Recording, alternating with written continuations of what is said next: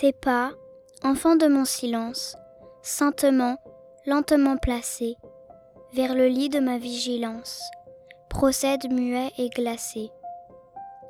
Personne pure, ombre divine, qu'ils sont doux tes pas retenus. Dieu, tous les dons que je devine viennent à moi sur ces pieds nus. Si, de tes lèvres avancées, tu prépares pour l'apaiser à l'habitant de mes pensées, la nourriture d'un baiser, ne hâte pas cet acte tendre, douceur d'être et de n'être pas, car j'ai vécu de vous attendre, et mon cœur n'était que vos pas. Les pas de Paul Valéry.